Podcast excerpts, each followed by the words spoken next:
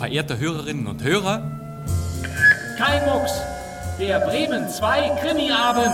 Hier ist die Polizei. Was ist denn eigentlich los? FBI. Oh. Mord? Kennen Sie diesen Mann? Das ist meine Sekretärin. Dann war es Mord. Nein. Nur das gibt's doch nicht. Es war ein Unfall. Will man mir was anhängen? Ja. Ich weiß, wer der Mörder ist. Was? Nein. Ruhe! Nein, das darf doch nicht sein. Ich habe ihn nicht umgebracht. Ich bin doch hier bloß die Haushälterin. Wer ist der Mörder? Nein. Sagen Sie es nicht. Das heißt ja. Ich will drauf kommen, wer der Mörder ist. Aber kein Mucks, das sage ich Ihnen. Jawohl, das ist kein Mucks, Ihr Krimi-Podcast. Ganz herzlich willkommen, meine sehr verehrten Damen und Herren. Mein Name ist Bastian Pastewka und heute treffen wir einen legendären Detektiv, einen Meister aller Klassen, den König der Spurenleser, eine Legende.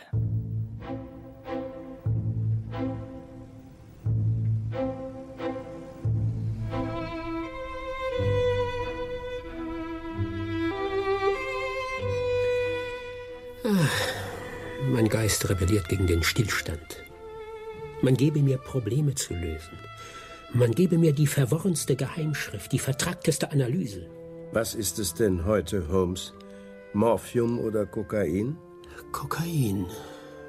Möchten Sie mal versuchen? Nein, nein, beileibe nicht. Meine Konstitution ist vom Afghanistan-Feldzug noch immer geschwächt. Und äh, dazu die Schmerzen in meinem Bein. Es wirkt auf den Geist so über alle Maßen anregend und erhellend, dass sich die Wirkung auf den Körper. Holmes, warum in aller Welt riskieren Sie um einer nichtigen, vergänglichen Lust willen die großen Fähigkeiten, die Ihnen verliehen worden sind? Und Sie als gewiefte Kennerinnen und Kenner von Kriminalhörspielen haben längst erkannt, wer sich hier unterhält. Es sind natürlich Sherlock Holmes und Dr. John Watson, die in unserer Szene vor 135 Jahren in der Londoner Baker Street 221b sitzen und auf einen neuen Fall warten.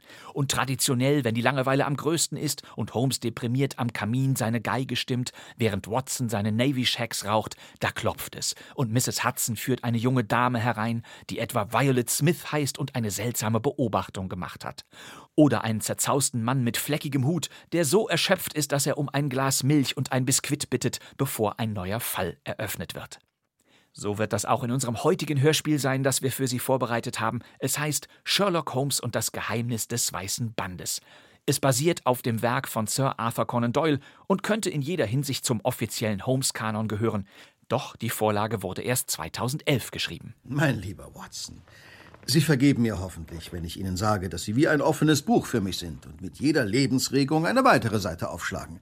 Das ist Frank Röth als Sherlock Holmes und jetzt müssen Sie ganz tapfer sein. Das Stück, das wir gleich zur Sendung bringen werden, ist ein Stereo-Hörspiel.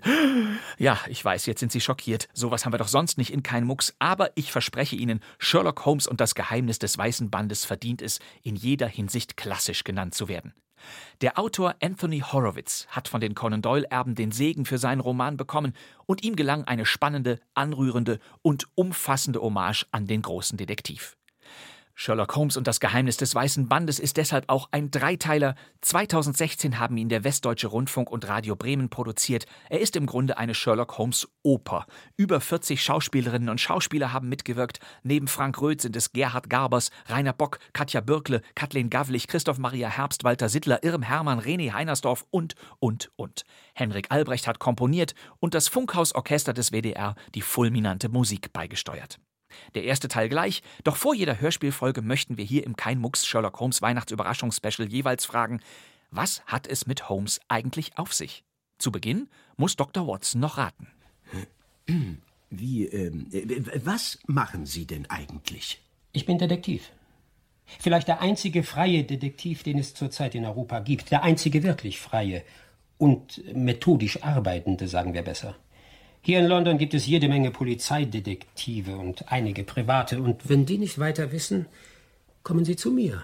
Im Jahr 1887 erschien A Study in Scarlet, eine Studie in Scharlachrot. Das war Sir Arthur Conan Doyles erste Sherlock Holmes Erzählung, also die Geschichte, in der Holmes und Watson sich kennenlernen und erst noch beschnuppern müssen. Höchst interessant. Dann wären Sie also eine Art Kollege von Edgar Allan Poes Dupin. Bitte. Oder Gaborios Lecoq. Bitte, ich halte es nicht für ein Kompliment, als Kollege von Stümpern bezeichnet zu werden.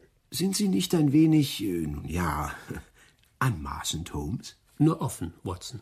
Eine Studie in Scharlachrot ist einerseits eine verblüffende Detektivgeschichte, in der Holmes erstmals sein ganzes Können zeigen kann, Doch Conan Doyle, der diesen Roman mit 27 Jahren verfasste, erfand damit nicht nur einen überragenden Detektiv, eine Studie in Scharlachrot ist vielmehr eine schockierende Anklage gegen Sektierertum und religiösen Fanatismus.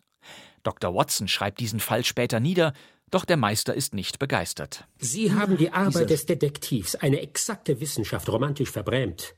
Was eine ähnliche Wirkung hat, wie wenn man eine Liebes- und Entführungsgeschichte in den fünften Satz des Euklid einbaute. Nein, nein, Watson. Das einzig wirklich erwähnenswert an diesem Fall war der eigentümliche analytische Gedankengang, der mich von den Wirkungen zu den Ursachen zurückführte und dank dem es mir gelang, den Fall zu lösen. Sie sind ein richtiger Automat, Holmes. Zuweilen haben Sie etwas entschieden Unmenschliches an sich. Und doch kann der exakte Wissenschaftler Sherlock Holmes nicht verhindern, dass noch viele, viele weitere Fälle veröffentlicht werden. Und das war der größte Trick des Autors Sir Arthur Conan Doyle, seinem Sherlock Holmes in Gestalt der Figur Watson einen treuen Begleiter und zugleich einen Chronisten zur Seite zu stellen, was dazu führte, dass die Leserinnen und Leser des Beatons Christmas Annuals oder des Strand Magazines und all der anderen Blätter, in denen die Fälle abgedruckt wurden, lange annahmen, Holmes und Watson hätten tatsächlich gelebt. Ach. Ganz interessant. 56 Sherlock Holmes Kurzgeschichten und vier Romane schrieb Conan Doyle bis 1927. Und große Teile dieses offiziellen Kanons wurden seitdem immer wieder neu entdeckt, modernisiert und weitergesponnen. Eine Studie in Scharlachrot wurde bereits 1914 gleich zweimal fürs Kino verfilmt. Später gab es auch Fernsehfilm- und Zeichentrickversionen. Und 2010 eröffnete die BBC-Serie Sherlock mit Benedict Cumberbatch und Martin Freeman zielsicher mit der Folge A Study in Pink. Denn in dieser Serie wurden ja die Motive der Conan Doyle'schen Vorlagen in die heutige Zeit übertragen. Der berühmteste Fall von Sherlock Holmes ist erst 120 Jahre alt. Es ist natürlich der Hund der Baskervilles. Für heute habe ich genug von dem verfluchten Moor. Guter Gott. Was war das? Ja, Sir Arthur Conan Doyle schrieb diesen Klassiker 1901 und der wurde ebenfalls 1914 erstmals, übrigens in Deutschland, verfilmt. Weitere 20 Kino- bzw. Fernsehversionen aus verschiedenen Ländern folgten bis heute und da sind die Parodien und Modernisierungen der Baskerville-Geschichte nicht mal mitgezählt. Zum Donnerwetter, Mr. Holmes, Sie entsprechen Ihrem Ruf, keine Frage. Und bei diesem Erfolg war es natürlich kein Wunder, dass die Sherlock Holmes Erzählungen schon ab den 1930er Jahren immer und immer wieder für BBC Radio bearbeitet wurden. The Adventures of Sherlock Holmes. The original and immortal stories of Sir Arthur Conan Doyle, dramatized anew, with Sir Ralph Richardson as Dr. Watson and Sir John Gielgud in the role of Sherlock Holmes. Das hier ist ein Ausschnitt aus der britischen 1954er Radioversion von A Study in Scarlet. I am a consulting detective. Consulting detective? Here in London we have lots of government detectives and lots of private ones. When these fellows are at fault, they come to me, and I manage to put them on the right scent. No man lives, or has ever lived, who has brought the same amount of study and of natural talent to the detection of crime which I have done. Auch in Deutschland fanden die Holmes-Geschichten ihren Weg ins Dampfradio. 1947 produzierte der Nordwestdeutsche Rundfunk gleich fünf Hörspieladaptionen, darunter Die Liga der Rothaarigen, Der Katechismus der Familie Musgrave und Der zweite Fleck. Doch diese fünf Stücke sind samt und sonders verschollen, und das ist besonders bedauerlich, wenn man bedenkt, dass die alten Besetzungslisten noch da sind und auf denen ist zu lesen, dass Fritz Wagner den Sherlock Holmes und Manfred Steffen, ja, unser Radio Bremen Hörspiel-Dauergast Manfred Steffen, den Dr. Watson gespielt haben sollen. Drei Jahre braucht es noch. Erst 1950 entsteht wieder ein Sherlock Holmes Hörspiel im damaligen Süddeutschen Rundfunk. Wir wollen systematisch vorgehen, Milady. Helfen Sie mir, Mr. Holmes. Bitte helfen Sie mir. Das ist mein Beruf. Das älteste erhaltene Sherlock Holmes Hörspiel aus Deutschland ist 22 Minuten lang, aber es ist gar keins. Es heißt Sherlock Holmes verschenkt 1000 Pfund und gehört erkennbar nicht zum Conan-Deutschen Kanon. Aber Sie sind Zeuge, Dr. Watson. Mr. Holmes hat mir das Geld selbst angeboten, ja direkt aufgedrängt. Denn? Wir bringen ein heiter kriminalistisches Kurzhörspiel von Peter Hirche. Tja. 1956 dann produziert der Westdeutsche Rundfunk einen Holmes-Krimi fürs Radio, den Fall mit dem verschollenen Rennpferd Silberstrahl. Doch genauso verschwunden wie das Pferd ist leider auch das Hörspiel selbst. Nein, die ältesten erhaltenen deutschsprachigen waschechten Sherlock Holmes Hörspiele stammen aus München. Der Bayerische Rundfunk bringt Sherlock Holmes spannt aus. Moment, wer bitte? Sherlock Holmes ist mehr als eine erdichtete Figur. Er ist eine Persönlichkeit. Im Geist seiner Bewunderer hat er gelebt, wie der edle Ritter Don Quixote gelebt hat. Seine hochaufgeschossene, magere Silhouette, deren energisches Profil von Schirmmütze, Hakennase und Scheckpfeife bestimmt ist, zeichnet sich noch heute, wenn es Nacht wird und die Laternen aufflammen, plötzlich auf der Mauer irgendeines Londoner Hauses ab.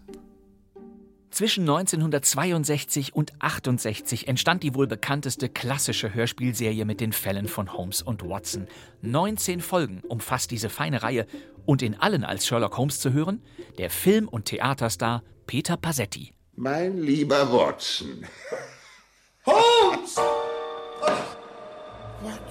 Holmes! Mein Name ist Sherlock Holmes. Ah, Holmes. Guten Morgen, Mr. Holmes. Und das ist mein intimer Freund und Mitarbeiter, Dr. Watson. Mr. Holmes, Sie sind ein Magier. Oh. Vorsicht, Holmes. Hm, Pech für dich, Watson. Holmes, um Himmels Willen. Hör zu, Watson. Ich stecke mitten in einer bemerkenswerten Nachforschung. Das ist doch nicht etwa der blaue Karfunkel, Holmes. Das getupfte Band. Seit seiner Zeit besteht das Gerücht mit dem Hund von Baskerville. Charles Milverton. Der König der Erpresser. Sehen Sie? Das Beryl-Diadem.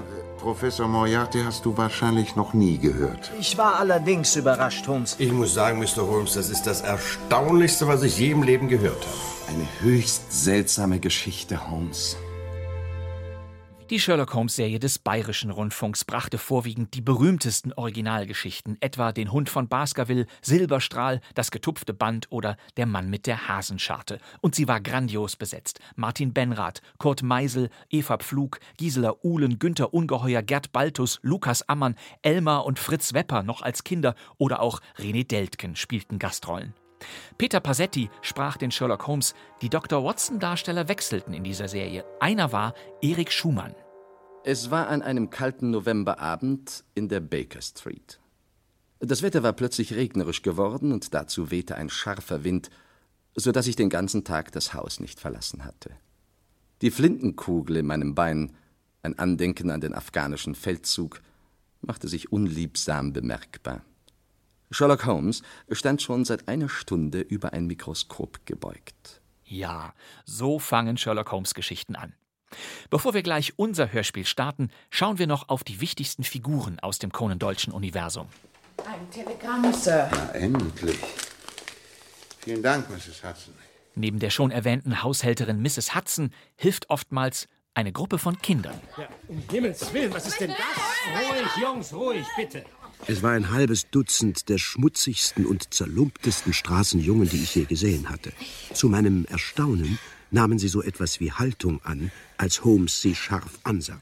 Und diese Straßenjungen holen im Auftrag von Sherlock Holmes Informationen ein oder verfolgen verdächtige Personen. Das ist die Baker Street Sonderabteilung der Kriminalpolizei, mein Lieber. Ja, ein einziger von diesen kleinen Bettlern kann mehr erreichen als die gesamte Polizei.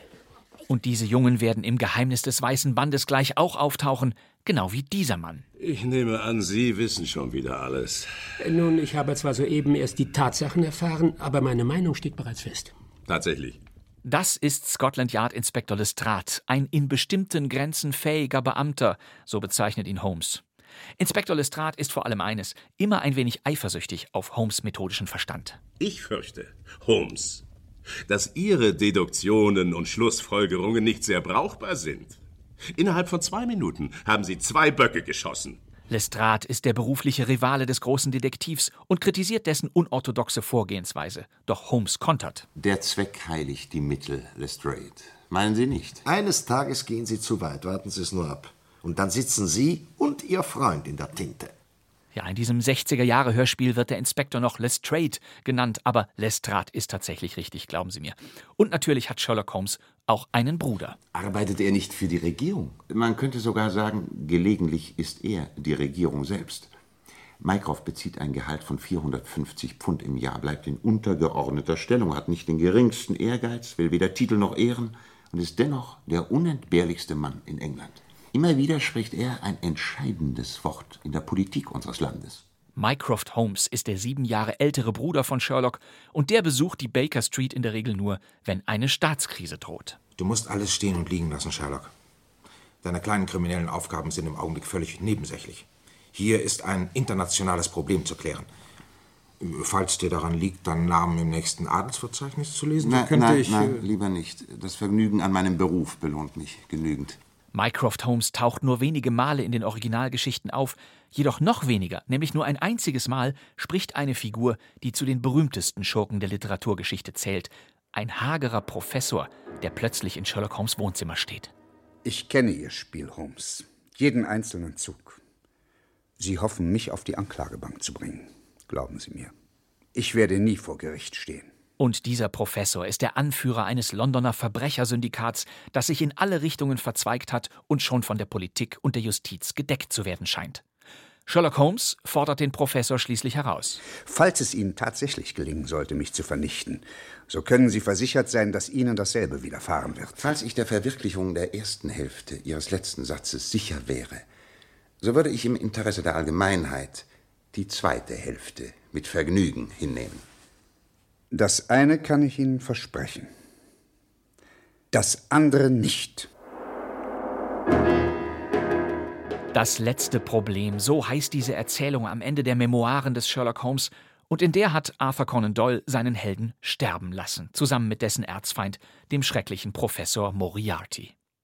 Zum Showdown zwischen den Superhirnen kommt es in der Schweiz. Beide stürzen kämpfend von einer Klippe und sterben in den Reichenbachfällen. Und so liegen dort unten in diesem Kessel tosenden Wassers für alle Zeiten der gefährlichste Verbrecher und der berühmteste Verteidiger des Rechtes ihrer Generation. Oder auch nicht, denn drei Jahre später kehrt Sherlock Holmes plötzlich zurück. Du bist es wirklich? Du machst dein Gesicht, Watson, als hättest du ein Gespenst gesehen. Also ich verstehe überhaupt nichts mehr. Du bist doch in die Reichenbachfälle gestürzt. Du und Professor Moriarty vor drei Jahren. Aber ich hatte eigentlich keine großen Schwierigkeiten, da wieder rauszukommen, Watson. Ich war nämlich nie drin. Nie. Was mich schließlich gerettet hat, war meine Kenntnis der japanischen Ringkunst aus früheren Jahren. Moriarty stürzte ab. Ich blieb am Leben. Und möglicherweise war dies der zweitgrößte Trick des Sir Arthur Conan Doyle. Er wollte mit Holmes Tod die Reihe beenden, doch die Proteste der Leserinnen und Leser waren zu stark. Conan Doyle machte aus der Not eine Tugend. Er stilisierte seinen Sherlock Holmes zu einem Mythos und ließ ihn in der Erzählung Das leere Haus einfach zurückkehren. Ich musste unter allen Umständen für tot gehalten werden. Das verstehst du doch. Und dein Bericht über meine letzte Stunde hätte gewiss nicht halb so überzeugend gewirkt, wäre dir die Wahrheit bekannt gewesen, nicht? Auch in anderen Geschichten des Kanons ist Sherlock Holmes immer mal wieder verschwunden oder getarnt oder an der Grenze zum Tode. Neben das letzte Problem sind es Titel wie Der Detektiv auf dem Sterbebett oder Seine Abschiedsvorstellung, die zwar ein Finale antäuschen, doch in der Chronologie der Erstveröffentlichungen nicht am Ende stehen. Conan Doyles letzte Holmes-Geschichte war der Fall um das Geheimnis des Schoschkum-Brennstalls. Großartig, deine Chronik, mein lieber Watson. Jeder Satz hat mich tief ergriffen. Auch das ein Prinzip der Conan Doyle-Vorlagen. Chronist Watson kennt zwar nicht alle Geheimnisse des Sherlock Holmes, aber er kennt mehr Fälle als wir Leserinnen und Leser. Watson schreibt nicht chronologisch, er kann munter in der Zeit zurückdenken und sich plötzlich an irgendeinen Fall aus früheren Jahren erinnern. Nur mir ist die volle Wahrheit bekannt, und ich bin zu der Überzeugung gelangt, dass die Unterdrückung der Tatsachen keinen vernünftigen Zweck mehr erfüllt.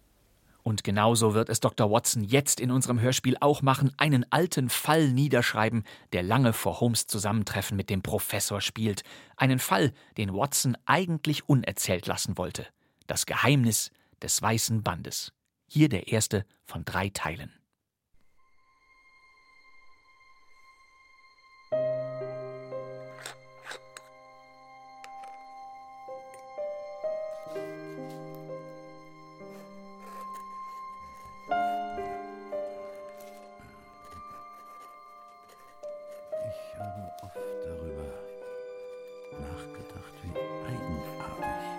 Ich habe oft darüber nachgedacht, wie eigenartig die Verknüpfung von Umständen war, die mich zu meiner jahrzehntelangen Verbindung mit einer der ungewöhnlichsten und bemerkenswertesten Gestalten meiner Epoche geführt hat.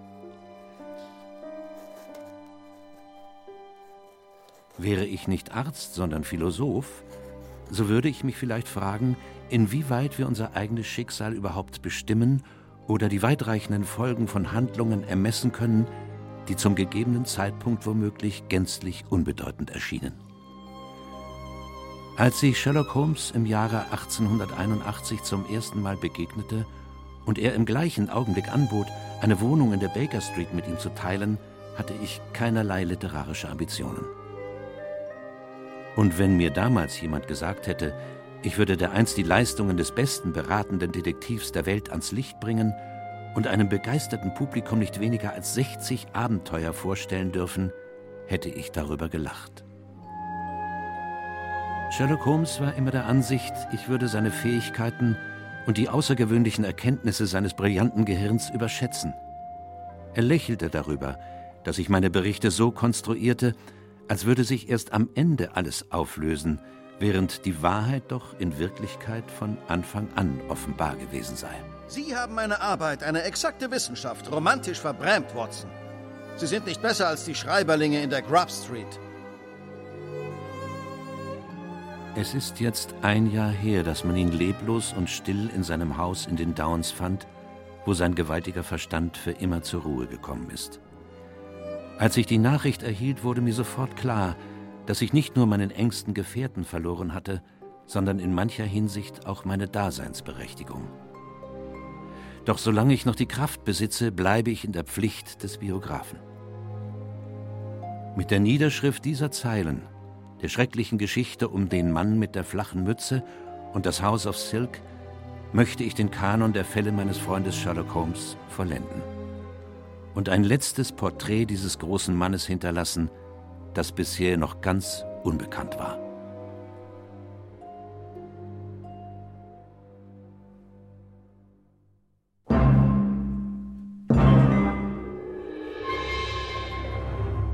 Sherlock Holmes und das Geheimnis des Weißen Bandes. Ein Hörspiel in drei Teilen nach dem Roman von Anthony Horowitz. Bearbeitung und Regie Bastian Pastewka. Erster Teil.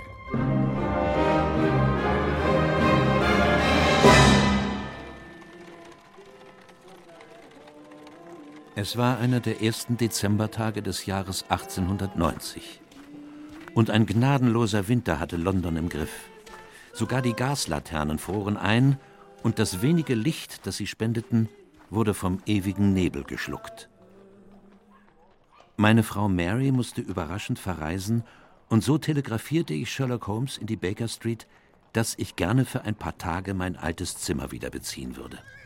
Er freute sich sehr und begrüßte mich so herzlich, als wäre ich noch immer der Junggeselle an seiner Seite, der regelmäßig den Nervenkitzel der Verbrecherjagd und die allmähliche Entwirrung eines neuerlichen Geheimnisses mit ihm geteilt hatte. Unsere Hauswirtin Mrs. Hudson brachte uns einen großen Teller Scones mit Veilchenhonig. Holmes hatte kaum ein Wort gesprochen. Er schwieg in seinem Lehnsessel, die Pfeife im Mund und spielte mit einem weißen Schleifenband, das er zwischen seinen dünnen Fingern hin und her tanzen ließ. Und während ich gedankenverloren meinen Tee trank, sagte er plötzlich Mhm. Die Grippe ist unangenehm, aber Sie haben recht. Mit Hilfe Ihrer Gemahlin wird der Junge schnell wieder zu Kräften kommen. Das hoffe ich sehr. Äh, Aber jetzt haben Sie wirklich Gedanken gelesen. Wie um Himmels Willen haben Sie das gemacht? Sie schauen mich an, als ob ich ein Hellseher wäre. Ich, ich habe weder über einen Jungen noch über eine Krankheit auch nur ein Wort verloren. Alles eine Frage der Beobachtung und der entsprechenden Schlussfolgerungen. Moment. Sie wissen, dass meine Frau verreist ist. Das konnten Sie schon daraus schließen, dass ich hier bin. Das und noch einiges anderes.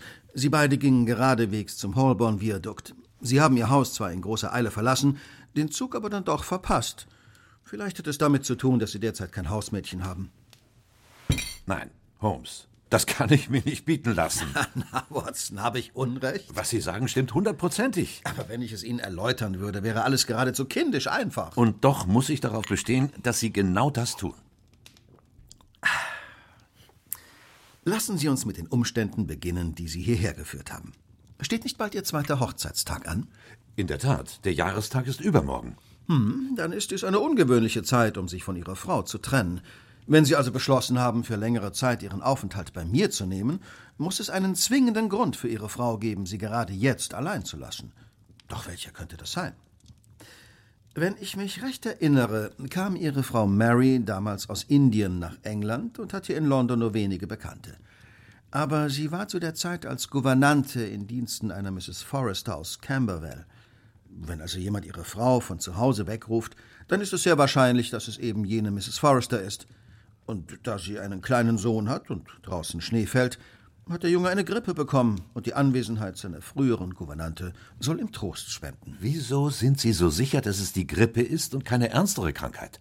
Dann hätten Sie gewiss darauf bestanden, den Jungen selbst in Augenschein zu nehmen. Aber, äh, Holmes, woher wussten Sie, dass ich meine Gedanken überhaupt auf den Jungen gerichtet hatte? Mein lieber Watson, Sie vergeben mir hoffentlich, wenn ich Ihnen sage, dass Sie wie ein offenes Buch für mich sind und mit jeder Lebensregung eine weitere Seite aufschlagen. Als Sie Ihren Tee tranken, drehten Sie die Zeitung herum, damit Sie nicht auf die große Schlagzeile über das Zugunglück in Norton Fitzwarren starren mussten. Verständlicherweise das Letzte, was Sie lesen wollten, während Ihre Frau in einem Zug sitzt. Stattdessen glitten Ihre Augen zu Ihrer Arzttasche. Und schon war ich mir sicher, dass die Reise Ihrer Frau mit einer Erkrankung zu tun haben musste. Ach, das sind doch alles Spekulationen. Holmes, Sie haben den Holborn-Viadukt genannt. Aber es hätte doch auch jeder andere Bahnhof in London sein können. Sie wissen, dass ich Spekulationen verabscheue. Holborn ist die nächste Station, von der man nach Camberwell gelangt. Ich hätte sie auch dann als logischen Ausgangspunkt angesetzt, wenn ich nicht den kleinen Gepäckaufbewahrungsanhänger an ihrer Tasche entdeckt hätte, der eindeutig nur in diesem Bahnhof ausgegeben wird. Sie und Ihre Frau haben den ersten Zug verpasst, worauf Sie entschieden haben, sich bei einem Kaffee die Zeit zu vertreiben und Ihre Tasche zur Aufbewahrung zu geben. Sie haben recht. Aber wie konnten Sie erraten, dass Mary unserem Dienstmädchen gekündigt hat? Die Spuren von Schuhcreme an ihrer Manschette zeigen mir, dass Sie sich die Schuhe selbst geputzt haben und dabei etwas sorglos waren. Obendrein haben Sie in der Eile Ihre Handschuhe vergessen. Ja. Ja, aber Mrs. Hudson hat mir den Mantel abgenommen. Sie hätte auch meine Handschuhe darin lassen können. Wenn sie das getan hätte, wären dann Ihre Finger so kalt gewesen, als Sie mir die Hand gaben? Ich glaube nicht. Ich gebe mich geschlagen. Aber das war doch ganz elementar. Aber jetzt tritt etwas Interessanteres auf den Plan. Wir bekommen Besuch. Und tatsächlich führte Mrs. Hudson kurz darauf einen Mann herein, der aussah, als wolle er ein Theater besuchen. Er trug korrekte Abendgarderobe mit Frack, steifem Kragen und Fliege. In der einen Hand weiße Handschuhe, in der anderen hielt er einen Spazierstock aus Rosenholz, während er sich nervös umblickte. Mr. Holmes, Sie müssen entschuldigen, dass ich hier so hereinplatze. Eigentlich wollte ich in die Oper, aber ein Freund aus meinem Club riet mir, mich an Sie zu wenden. Seine Haut war blass und seine Augen schienen noch nicht bereit, unserem Blick zu begegnen. Bitte, Sie haben meine volle Aufmerksamkeit. Und was ist mit diesem Gentleman? Das ist Dr. John Watson, mein engster Berater. Guten Tag. Ich kann Ihnen versichern, dass Sie in seiner Gegenwart alles aussprechen können, was Sie auch mir vortragen wollen. Nun denn, ja. Mein Name ist Edmund Carstairs. Ich bin Kunsthändler und habe eine Galerie in der Albemarle Street, Carstairs Finch. Wir sind gleichberechtigte Partner und haben uns einen guten Ruf erworben. Wir handeln seit sechs Jahren mit den großen Werken aller europäischen Meister und daher bin ich oft auf Reisen. Ich bin seit einem Jahr verheiratet und ich wohne mit meiner Frau und meiner Schwester in Wimbledon, ganz in der Nähe der Greens. Von meinem Fenster habe ich einen Blick auf den Dorfanger. Und eben dort sah ich am letzten Dienstagmorgen einen Mann, der mich anscheinend beobachtete. Er stand breitbeinig da, die Arme vor der Brust verschränkt, mit einer flachen Kappe auf dem Kopf, die man auch eine Schiebermütze nennt. Er starrte in meine Richtung. Eine Vogelscheuche hätte nicht bewegungsloser sein können. Interessant. Aber gewiss ist Ihr Haus ein schönes Gebäude und zieht alle Blicke auf sich. Ja, ja, ja, ja, das habe ich mir auch gedacht. Aber ein paar Tage später habe ich den Mann ein zweites Mal gesehen. Diesmal in London. Meine Frau Catherine und ich verließen gerade das Savoy Theater, da sah ich ihn auf der anderen Straßenseite. Wieder stand er vollkommen unbeweglich da mit seiner Mütze, und das Laternenlicht warf einen Schatten über sein Gesicht wie ein Schleier. Ich fürchte fast, das war seine Absicht. Und Sie sind sich ganz sicher, dass es derselbe Mann war? Kein Zweifel. Hat Ihre Frau ihn auch gesehen? Nein. Und ich wollte Sie auch nicht darauf hinweisen, um Sie nicht zu beunruhigen. Wir hatten eine Droschke, die auf uns wartete, und sind sofort nach Hause gefahren. Hm. Das Verhalten dieses Mannes erscheint vollkommen widersprüchlich. Er stellt sich auf eine Wiese, dann unter eine helle Laterne, um von Ihnen gesehen zu werden. Andererseits macht er keinen Versuch, Sie anzusprechen. Mr. Holmes, er hat Kontakt zu mir aufgenommen. Tatsächlich? Ja, am nächsten Tag. Ich kam früher aus der Galerie als geplant und das war auch gut so, denn als ich zu Hause ankam, ging dieser Bursche geradewegs auf unsere Tür zu. Ich rief ihn an. Hey! Hey, Sie! Was wollen Sie? Er rannte auf mich zu und ich sah zum ersten Mal sein Gesicht. Dünne Lippen, dunkle Augen und eine weiße Narbe auf der Wange, die Hinterlassenschaft einer Kugel, wie mir schien. Sie sind ja betrunken. Er sagte kein Wort, sondern zog ein Stück Papier heraus, das er über den Kopf hob und mir dann in die Hand drückte. Was soll das? Danach lief er davon. Hallo! Was soll das? Hier, das ist der Zettel. Watson, meine Lupe bitte. Ja. Ein Umschlag war nicht dabei? Nein, Sir. St. Mary's Church morgen um zwölf. Hm. Das Blatt war gefaltet, als er es Ihnen gegeben hat? Nein, nein, ich glaube, ich habe es später selbst gefaltet. Die Lupe. Danke. Das Papier ist englisch und der Mann schrieb seine Nachricht in großen Blockbuchstaben. Was glauben Sie, Watson, warum tat er das? Um seine Handschrift zu verstellen? Das wäre möglich. Andererseits hat der Mr. Carstairs noch nie geschrieben und wird es wohl auch nicht so bald wieder tun. Also könnte man davon ausgehen, dass die Handschrift nicht sonderlich wichtig ist. Doch warum spricht er sie nicht einfach an? Ich vermute, er wollte ungestört mit mir alleine sein.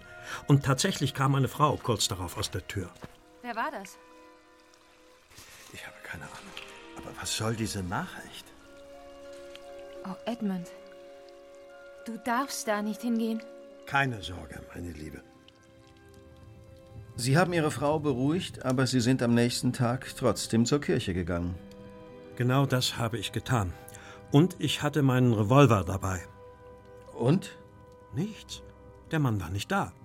Ich bin eine Stunde dort geblieben und wieder nach Hause gegangen. Seither habe ich nichts mehr von ihm gehört oder gesehen. Mr. Carstairs. Sie kennen diesen Mann, habe ich recht? Ja, Sie haben den Kern der Sache getroffen, Mr. Holmes. Ich weiß, wer er ist, auch wenn ich ihm nie begegnet bin. Aha. Er ist mir aus Amerika gefolgt. Er heißt Keelan O'Donoghue. Und ich wünschte beim Himmel, dass ich diesen Namen nie gehört hätte. Bitte, erzählen Sie. Nun, ich muss etwas zurückgreifen. Die Sache begann vor anderthalb Jahren.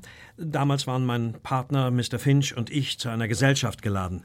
Mir wurde ein außergewöhnlicher Amerikaner namens Cornelius Stillman vorgestellt.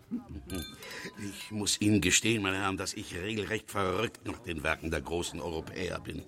Mein Vermögen habe ich drüben mit Goldvorkommen und der Eisenbahn gemacht, aber mein Herz schlägt für den Union Jack, nicht für die Stars und Stripes. Wir fühlen uns geehrt, Mr. Stillman. Unsere Galerie liegt in der Albemarle Street. Besuchen Sie uns gerne, wann immer es Ihnen gelegen ist. Zum Wohl, Mr. Stillman. Cheers. Cheers. Cheers. Wie Sie sich vorstellen können, Mr. Holmes, wurde seine Aufwartung das erfolgreichste Geschäft meines Lebens. Stillman erwarb unseren gesamten Constable Kanon und zwei Bilder von Stubbs und Lawrence. Wir trennten uns im besten Einvernehmen. Finch und ich schickten die Gemälde nach Boston. Sie wurden sorgfältig in mehrere Schichten Stoff eingehüllt und in eine robuste Kiste verpackt. Die White Star Line lief eine Woche später in Liverpool aus. Und unser Agent, ein aufgeweckter Kollege namens James Devoy, erwartete das Schiff in New York und nahm die Sendung in Empfang. Von dort brachte er die Bilder mit dem Zug Richtung Boston. Sagen Sie, Schaffner? Sir? Der Zug ist spät und ich werde in Boston erwartet. Warum fahren wir nicht mit voller Kraft? Das ist der Tunnel von Pittsfield. Sir. Der Lokführer bremst, denn es geht hier steil bergab. Gleich wird's duster. Doch als der Zug den Tunnel verließ, Was ist das? Um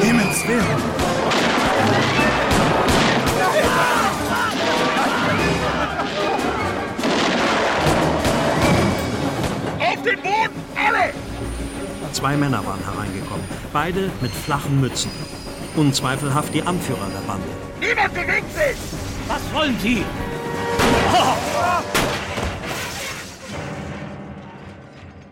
Draußen warteten mehrere vermummte Männer mit Pferden und Dynamit und Mr. Devoy musste mit ansehen, wie die Bande den Heizer niederschlug und Sprengladungen am Postwagen befestigte.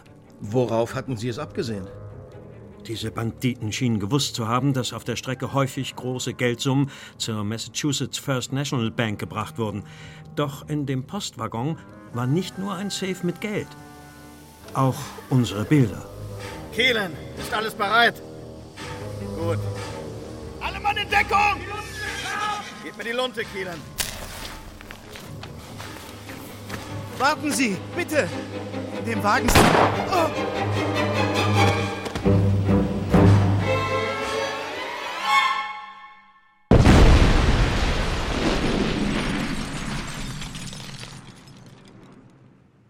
Devoy war sofort tot und unsere Bilder vernichtet.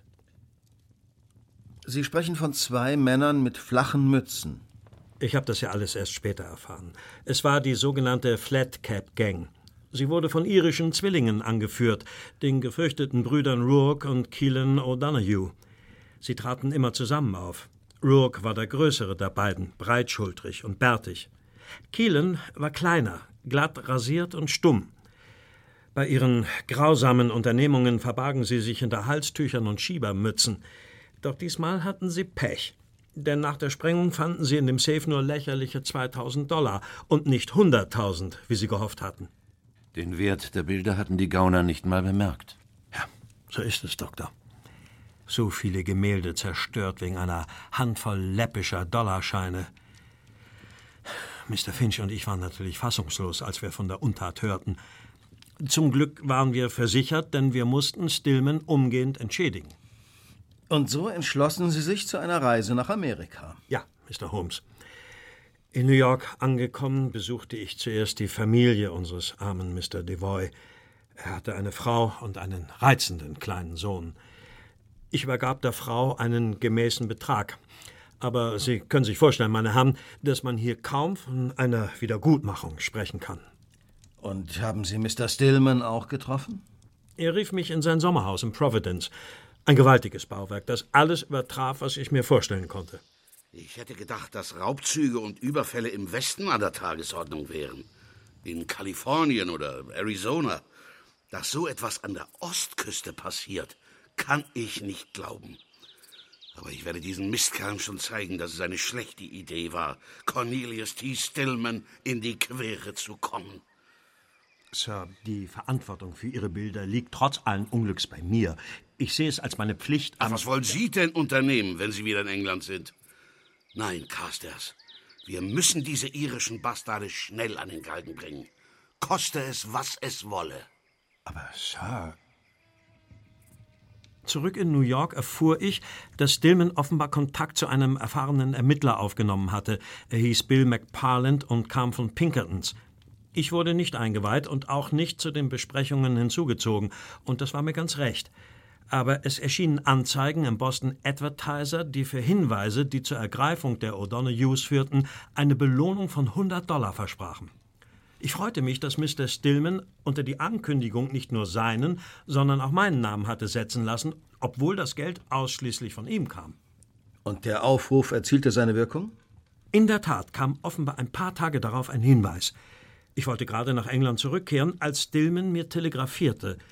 Dieser McParland und seine Helfer hatten die Flat Cap Gang in einem Mietshaus im Armenviertel am Charles River eingekreist.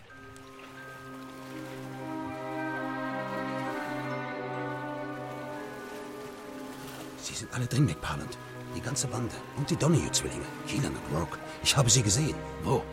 Dort, wo das Licht brennt. Hocken am Ofen und spielen Karten. Na schön.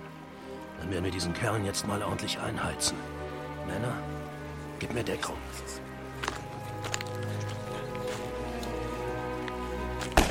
Ah! Verdammt! Runter! Die haben uns gesehen! Hat er getroffen? Ach, ist nur ein Kratzer. Es geht los, Leute! Feuert mit allem, was wir haben!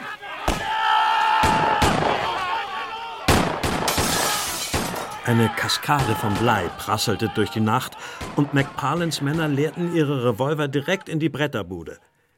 Als alles vorbei war, fanden sie im rauchgefüllten Inneren fünf in Stücke geschossene Männer. Bill, Komm her, schnell! Rourke O'Donohues Leiche erkannten sie an seiner Tätowierung, aber sein Bruder Keelan Das darf doch nicht wahr sein. war entkommen. Durch eine schmale Luke im Boden. Verdammter Mist! So hat Stillman mir die Geschichte erzählt. Es gab keinen Zweifel.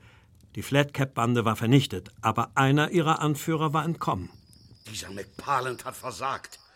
Und dann ist er noch frech geworden, als ich ihm sein Honorar gestrichen habe. Verdammter Esel. Sie hätten nicht so überstürzt handeln dürfen. Wäre die Polizei rechtzeitig informiert worden, wäre es sicher möglich Was gewesen. erlauben Sie sich? Sir, ich habe nur... Es reicht, Carstairs. Hauen Sie ab. Ich kann Sie nicht mehr sehen. Ich sagte nichts weiter und verließ Stillmans Haus so schnell ich konnte. Vier Tage später trat ich die Heimreise nach England an. Ich hatte eine Kabine auf der SS Catalonia reserviert und betrat gerade die Gangway, als ein Zeitungsbote vorbeikam. Abendblatt! Abendblatt! Mord in Providence! Abendblatt! Hallo, Junge? Eine Zeitung. Bitte schön, Sir. Sir? Was ist, Sir? Geht's Ihnen nicht gut? Cornelius Stillman war in seinem Haus erschlagen worden. Von einem Mann, der ein Tuch und eine flache Mütze trug.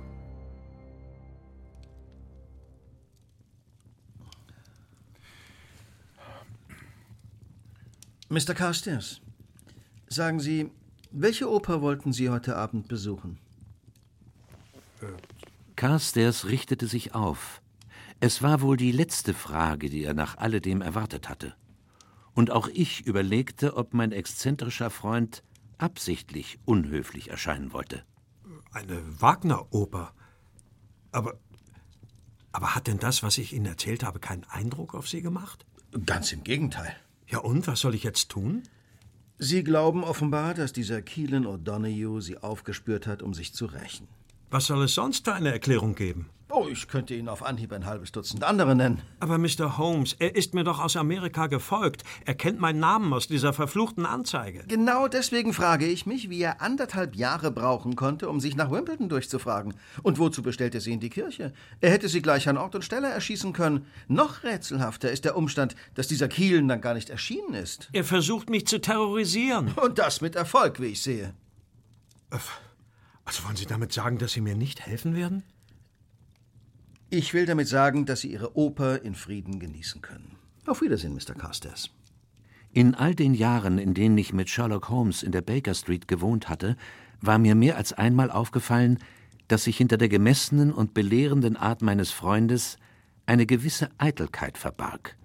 Doch diesmal irrte er sich. So jedenfalls schien es am nächsten Morgen, als uns ein Telegramm aufschreckte und wir eilig einen Zug nach Wimbledon nahmen. Carstairs schreibt, dass dieser Keelan O'Donoghue letzte Nacht bei ihm eingebrochen ist. Was halten Sie davon, Watson?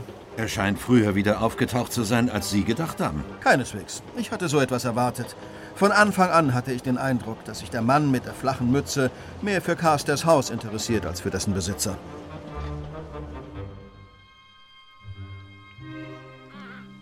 Das Anwesen der Familie Carstairs passte zu einem Kunstsammler. Zwei Tore und eine hufeisenförmige Auffahrt führten zum Eingang und umschlossen dabei einen herrlichen Rasen, auf dem ein italienischer Brunnen stand. Die Kälte hatte die zwei Delfine aus Stein mit einer funkelnden Eisschicht überzogen. Ein älterer Bediensteter öffnete uns die Tür. Guten Morgen. Er führte uns durch einen langen Gang, der mit Gemälden, Spiegeln und Tapisserien geschmückt war, in den Salon des Hauses. So, sind Sie also doch noch gekommen. Gestern haben Sie mir bedeutet, ich hätte nichts zu befürchten und nun sind wir heute Nacht beraubt worden. Guten Morgen. Guten Morgen. Äh, ja, äh, verzeihen Sie. Mr. Holmes, Dr. Watson, das ist meine Frau Catherine. Meine Aufmerksamkeit wandte sich der Dame zu. Sie war eine zierliche, attraktive Person von ungefähr 30 Jahren, deren intelligentes Gesicht und selbstbewusste Haltung mich gleich beeindruckten. Ihr blondes Haar war zu einem Knoten geschlungen, was die Eleganz ihrer Züge unterstrich. Wir sind sehr froh, dass Sie so rasch auf unser Telegramm reagiert haben. Der Tresor wurde erbrochen. 50 Pfund und eine Halskette hat er mitgenommen. Wenn meine Frau nicht so einen leichten Schlaf und ihn überrascht hätte, wer weiß, was sonst noch verschwunden wäre. Sie haben ihn gesehen? Ja. Ich bin aufgewacht, als die Uhr 20 nach drei zeigte. Erst dachte ich, ein Vogel hätte mich aufgeschreckt. Aber dann hörte ich ein Geräusch, zog meinen Morgenmantel an und ging die Treppe hinunter. Das war ziemlich unüberlegt von dir, meine Liebe.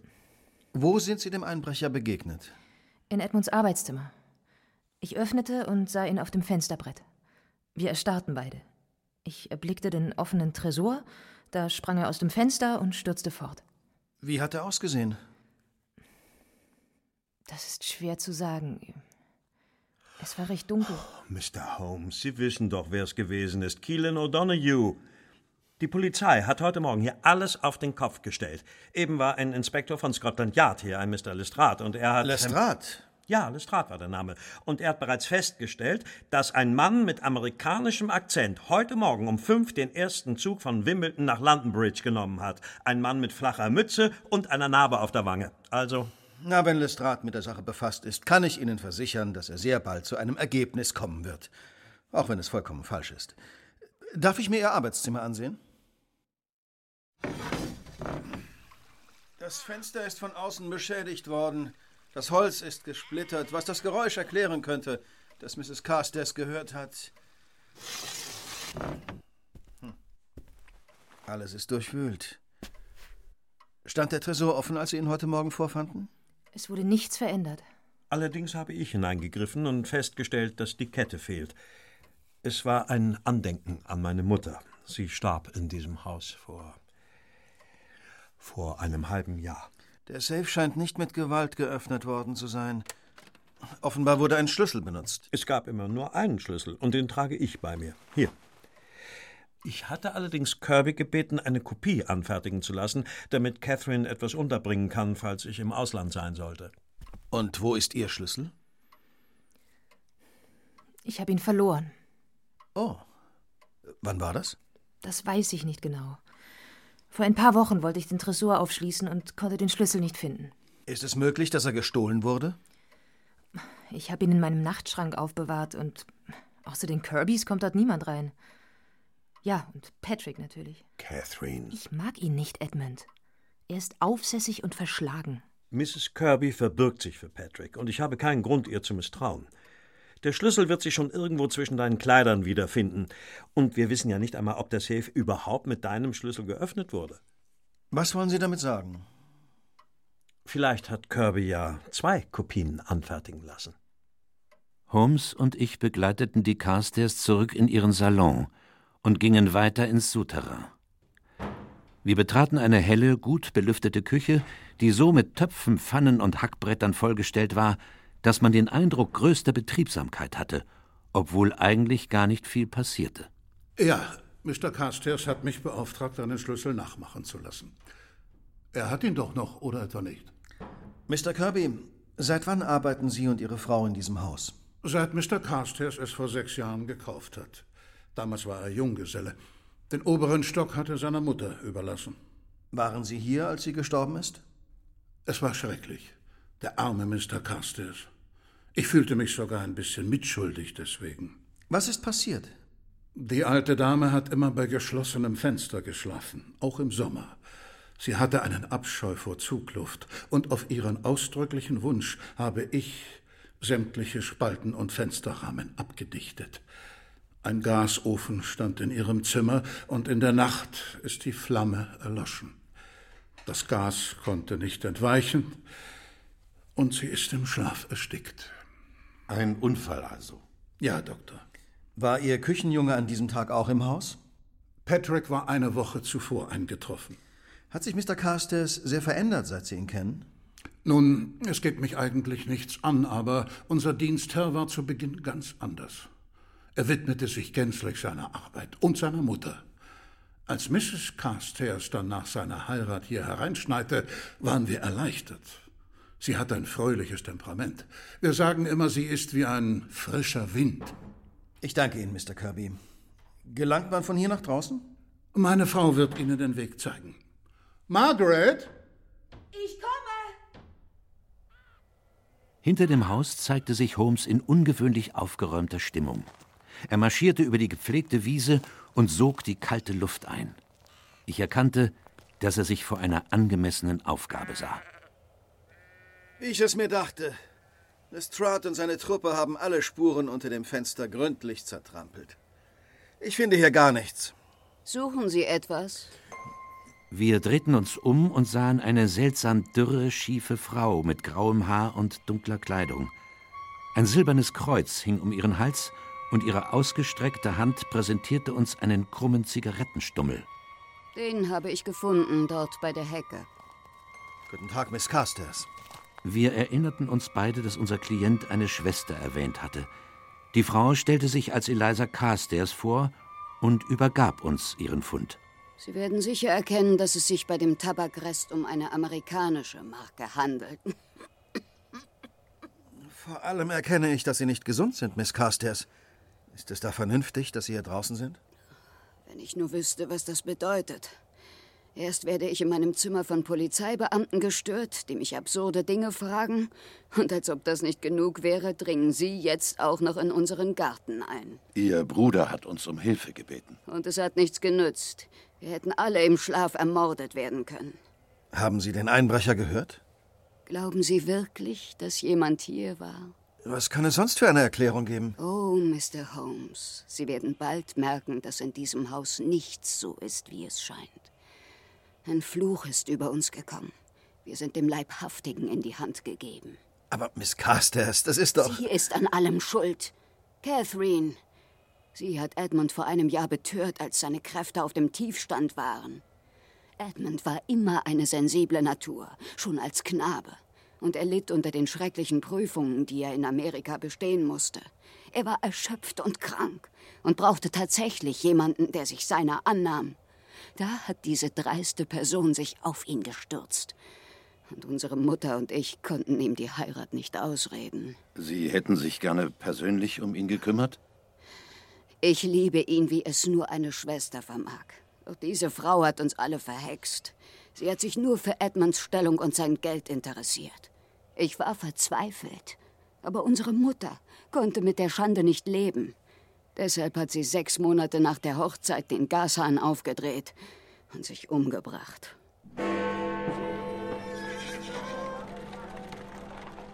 Holmes schwieg den Rest des Tages und auch am nächsten Morgen ließ er sich nicht blicken. Es war nicht meine Art, mich ins Gespräch zu bringen, und so nahm ich das Frühstück allein zu mir. Mit der ersten Post war ein Brief von meiner Frau gekommen, die mir versicherte, dass in Camberwell alles zum Besten stehe. Ich hatte gerade meine Feder ergriffen, um Mary zu antworten, als plötzlich ein halbes Dutzend Kinder die Treppe heraufkamen. Es waren Jungs zwischen acht und 15 Jahren, zusammengehalten von Lumpen, Speck und Dreck. Sir, Mr. Holmes hat uns eine Nachricht geschickt, Sir. Und wenn Mr. Holmes ruft, dann kommen wir. Yeah! Wiggins, zum Teufel, ich habe euch gesagt, dass ihr dieses Haus nicht so überfallen könnt. Jawohl, Mr. Holmes. Also still jetzt, oder setzt was. Passt genau auf. Wir suchen einen Mann, einen Amerikaner, Mitte 30, mit einer flachen Mütze und einer Narbe auf der rechten Wange. Gestern war er in London Bridge, aber er kennt sich in der Stadt nicht aus. Er hat eine Halskette mit goldenen Saphiren gestohlen. Was meint ihr, wo er damit hingeht?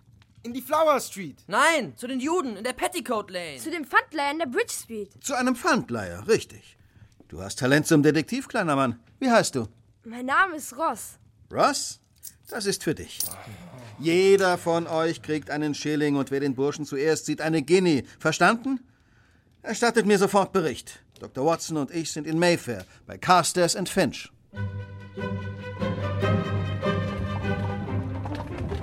Ein bemerkenswerter Fall, Watson, finden Sie nicht?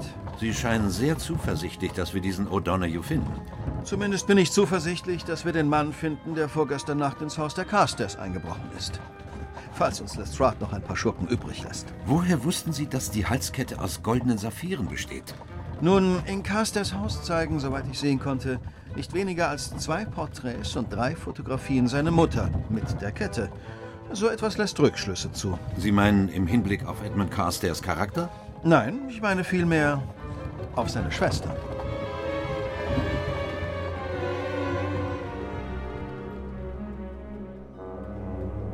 Guten Tag. Guten Tag. Ich nehme an, Sie sind Mr. Finch. Ja. Mein Name ist Sherlock Holmes. Sherlock Holmes. Oh, es freut mich sehr, Ihre Bekanntschaft zu machen. Mr. Holmes, Dr. Watson, ich hatte nicht erwartet, Sie hier zu treffen. Ich bin gekommen, weil mich Ihre berufliche Wirkungsstätte interessiert. Und ich habe auch noch ein paar Fragen an Sie bezüglich der Agenten von Pinkertons, die in Boston für Sie gearbeitet haben. Tja, es tut mir leid. Ich kann Ihnen wahrscheinlich nicht mehr sagen. Ich habe die Pinkertons nie gesehen. Mr. Stillman hatte ja beschlossen, auf eigene Faust zu handeln. Bitte haben Sie Verständnis, Sir. Es ist schlimm genug, dass wir unschätzbare Bilder verloren haben. Aber seit dieser Geschichte müssen wir auch noch verhindern, dass die Kunden von unseren Auseinandersetzungen mit Revolverhelden und Mördern erfahren. Mr. Holmes, wir haben ihn gefunden. Geh weg! Verschwinde, du Lausebengel! Na, na, Mr. Finch, machen Sie sich doch keine Sorgen. Der Junge will zu mir. Komm her, Wiggins. Wir haben ihn gefunden. Ross und ich. Den Kerl mit der Mütze und der Riesennarbe im Gesicht. Was? Wo ist er? Er hat ein Hotel genommen in Bermondsey. Ross wartet dort und passt auf. Ich bin losgerannt, um Sie zu holen, Mr. Holmes. Schnell, Watson.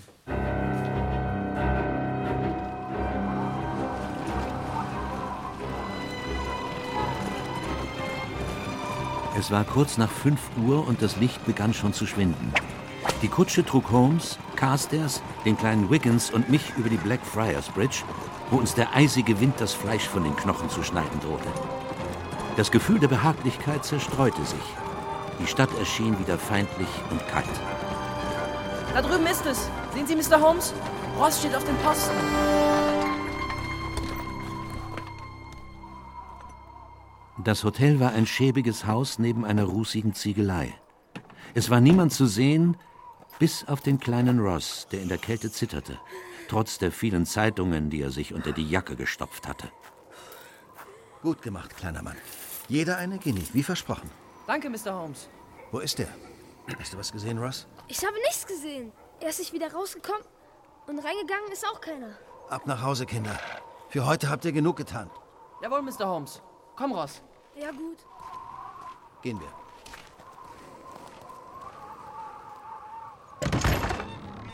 Oh, guten Abend.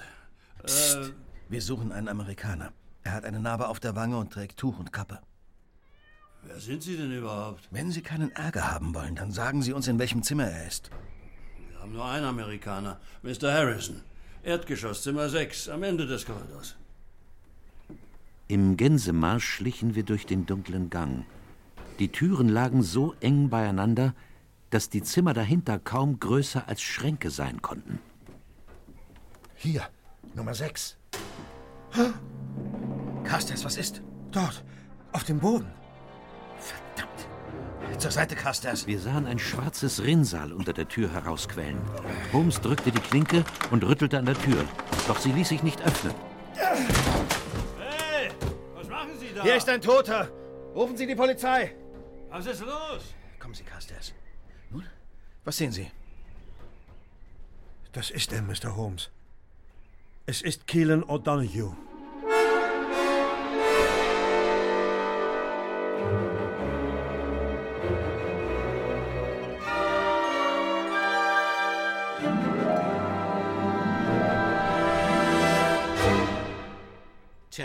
Das scheint tatsächlich der Mann zu sein, den wir gesucht haben.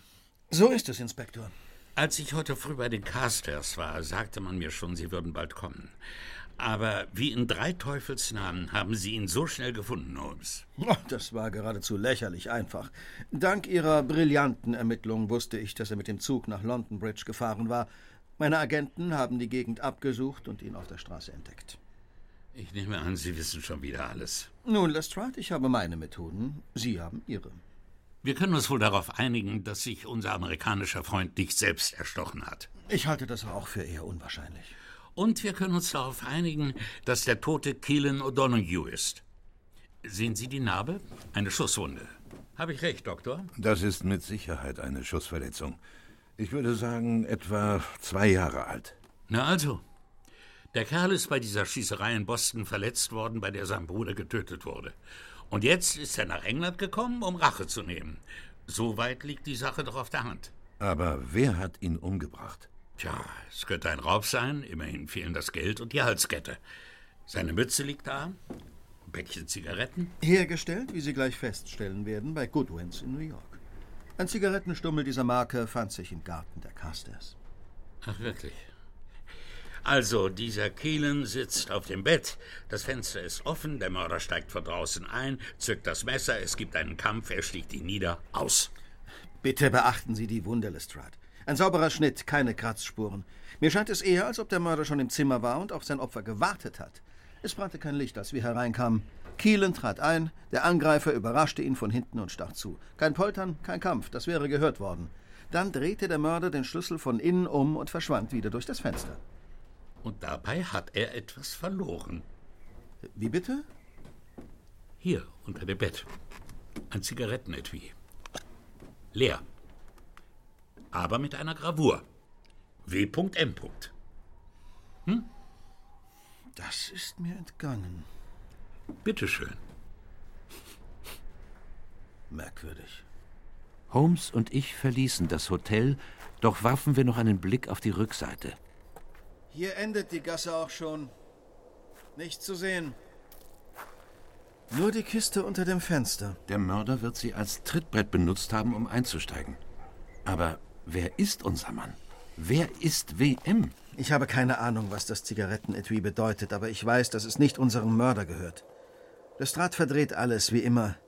Doch nicht er hat sich geirrt, ich habe etwas übersehen. Der Junge hat uns nicht die Wahrheit gesagt. Der kleine Ross? Genau der. Er sprach anders mit uns als heute früh. Er stand vor dem Hotel und hatte ungehinderte Sicht auf den Eingang und die Seitengasse. Der Junge zitterte, als Carstairs, Sie und ich mit Wiggins aus der Kutsche stiegen. Aber er zitterte nicht vor Kälte, sondern vor Angst. Er hat den Mörder gesehen.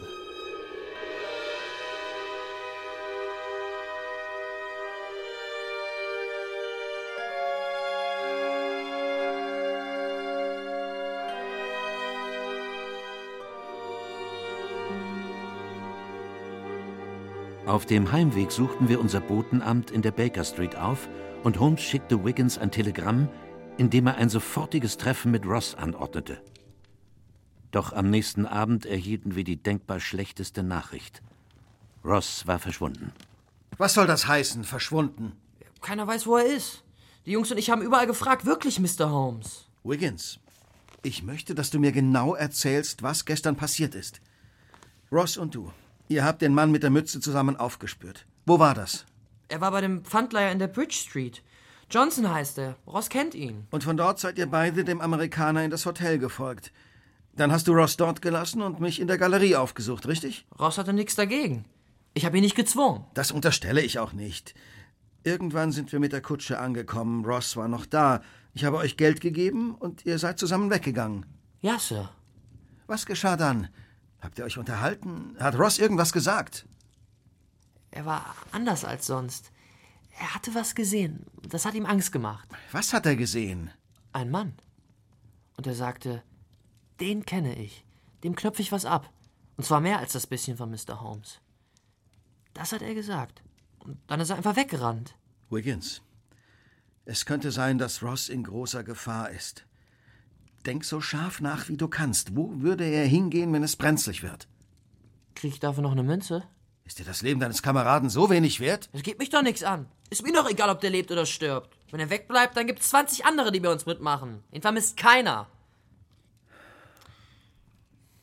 War schön. Ross kam von Hamworth letzten Sommer. Er hat mir erzählt, so ein Wohltätigkeitsverein hatte ihn aufgenommen. Aber er ist da schnell wieder weg. Corley Grange hieß der. Eine Schule für Straßenjungen.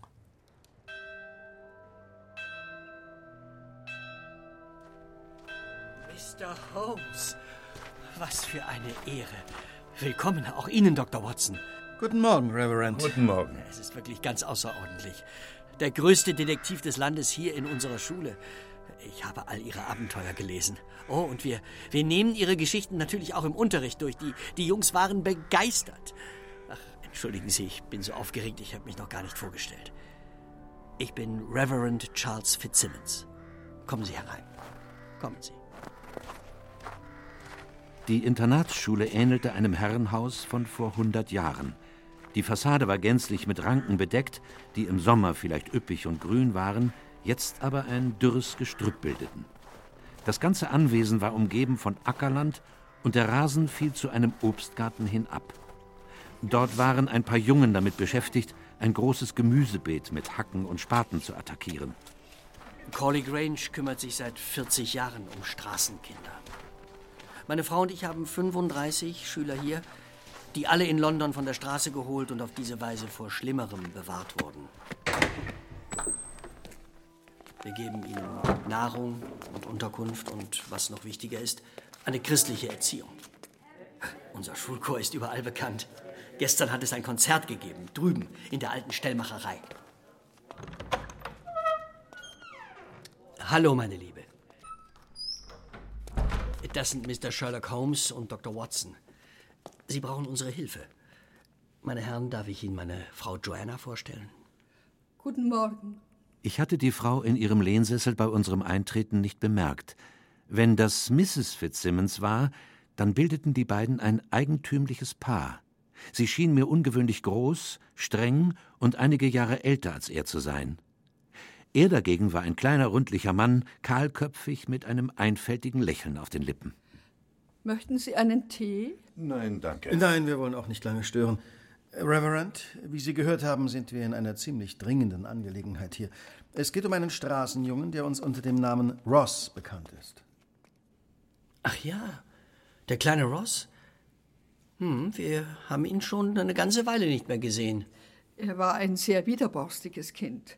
Er hat die anderen Schüler gestört und wollte sich nicht an die Regeln halten. Ja, er kam aus einer schwierigen Familie. Der Vater war Schlachter. Er hat sich bei einem kranken Schaf angesteckt und ist qualvoll gestorben. Die Mutter war Alkoholikerin. Sie ist ebenfalls schon lange tot. Hat der Junge etwas Unrechtes getan? Nein, keineswegs. Er ist vor ein paar Tagen in London Zeuge gewisser Ereignisse geworden und ich möchte wissen, was er gesehen hat. Vielleicht hilft es Ihnen, mit Ross ehemaligen Klassenkameraden zu sprechen? Ja, das würde ich sehr gerne. Setzt euch bitte.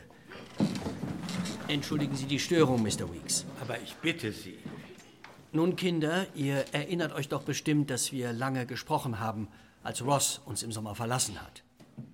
Dieser Herr hier ist Mr. Sherlock Holmes aus London. Und er möchte von euch wissen, wo Ross jetzt sein könnte. Besinnt euch, ich bitte darum. Sind, Sie der Mann aus den Geschichten? Das ist richtig. Und dies hier ist der Mann, der sie schreibt. Es kam selten vor, dass Holmes mich in dieser Art vorstellte, aber noch während ich mich darüber freute, meldete sich zaghaft ein blonder Junge in der letzten Reihe. Ross hat eine Schwester, Sir. Sie heißt Sally und arbeitet in einem Pub. Im Back of Nails. Er hat eine Schwester? Aber warum hast du uns das nicht schon eher gesagt? Ich. Ich hatte es vergessen. Wir müssen diese Sally finden. Wir dürfen keinen Augenblick verlieren. Glauben Sie wirklich, dass Ross bei ihr ist? Ich frage mich ja selbst, was mich so beunruhigt. Zum ersten Mal, Watson, lasse ich mich von meinem Instinkt und nicht von meinem Verstand leiten. Ja, Sie meinen sicher Sally Dixon. Ja, die hat einen Bruder. Sie ist hinten. Aber erst will ich wissen, was Sie von ihr wollen. Wir wollen nur mit ihr reden. Na schön. Sie ist hinten im Hof. Aber ich bezweifle, dass sie Ihnen viel erzählt. Sie ist nicht gerade redselig.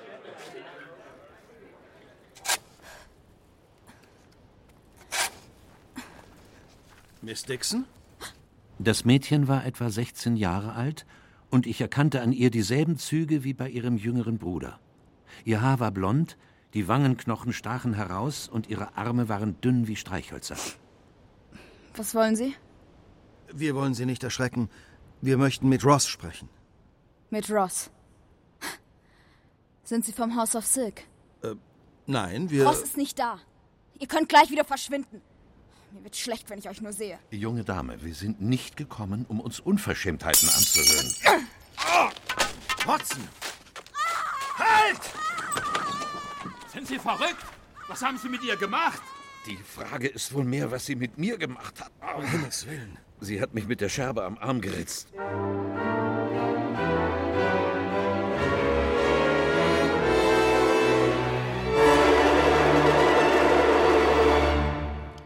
Und so endeten die Abenteuer des Tages damit, dass Holmes und ich in der Baker Street beim Feuer saßen und meine Wunde versorgten.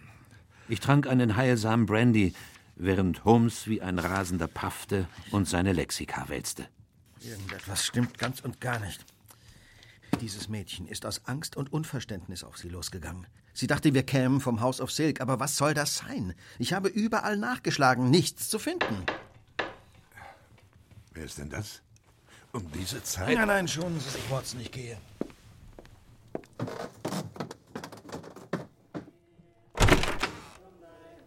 Inspektor Lestrade. Holen Sie Ihren Mantel. Sofort.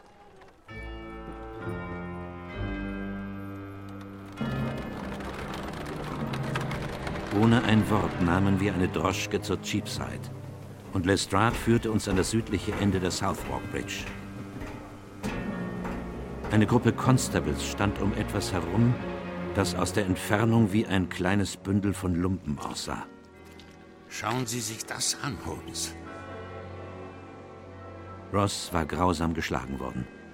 Man hatte ihm Arme und Beine gebrochen und jeden seiner Finger. Sein Tod war ein langer und qualvoller Tunnel der Schmerzen gewesen. Am Ende hatte man ihm die Kehle so brutal durchgeschnitten, dass der Kopf fast vom Rumpf getrennt war. Sie haben diesen Jungen auf die Spur eines gesuchten Verbrechers gesetzt, Mann. Ja, es waren vielleicht seine eigenen Pläne, die zu seinem Tod geführt haben. Aber es bleibt dabei. Dies ist das Ergebnis Ihrer Aktivitäten. Doch Holmes hörte diese Worte nicht mehr. Er war kreidebleich geworden und starrte auf den Rumpf der Leiche. Ich folgte seinem Blick und erkannte, was er sah. Um das Handgelenk des kleinen Ross war etwas geknotet worden. Es war ein weißes Band aus Seide.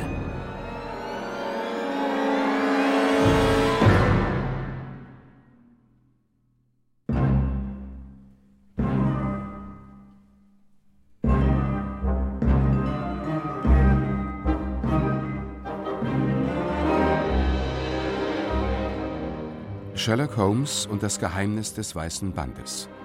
Ein Hörspiel in drei Teilen nach dem Roman von Anthony Horowitz. Aus dem Englischen von Lutz W. Wolf. Erster Teil. Die Rollen und ihre Darsteller. Sherlock Holmes, Frank Röth. Dr. Watson, Gerhard Gabers. Edmund Carstairs, Rainer Bock. Catherine Carstairs, Katja Birkle. Eliza Carstairs, Kathleen Gavlich. Inspektor Lestrade, Jochen Striebeck. Charles Fitzsimmons, René Heinersdorf. Joanna Fitzsimmons, Irm Hermann und viele andere. Musik Henrik Albrecht und das Funkhausorchester des WDR. Technische Realisation Theresia Singer. Regieassistenz Viviane Koppelmann. Bearbeitung und Regie Bastian Pastewka. Eine Produktion des Westdeutschen Rundfunks Köln mit Radio Bremen 2016.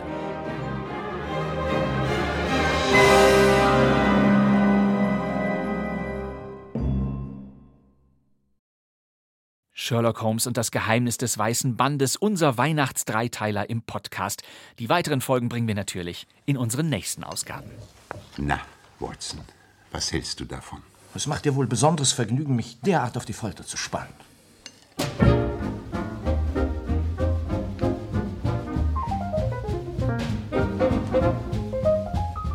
Und damit danke ich Ihnen fürs Zuhören. Unser Podcast geht weiter. Jeden Donnerstag bringen wir eine neue Ausgabe in der ARD Audiothek, bei bremen2.de und natürlich überall sonst, wo Sie Podcasts empfangen wollen. Das wär's für heute. Mein Name ist Bastian Pastewka. Ich sitze im neuen Funksaal von Radio Bremen. Und wir hören uns wieder in der nächsten Folge von Kein Mucks. Bis dann. Tschüss. Also, Wiedersehen.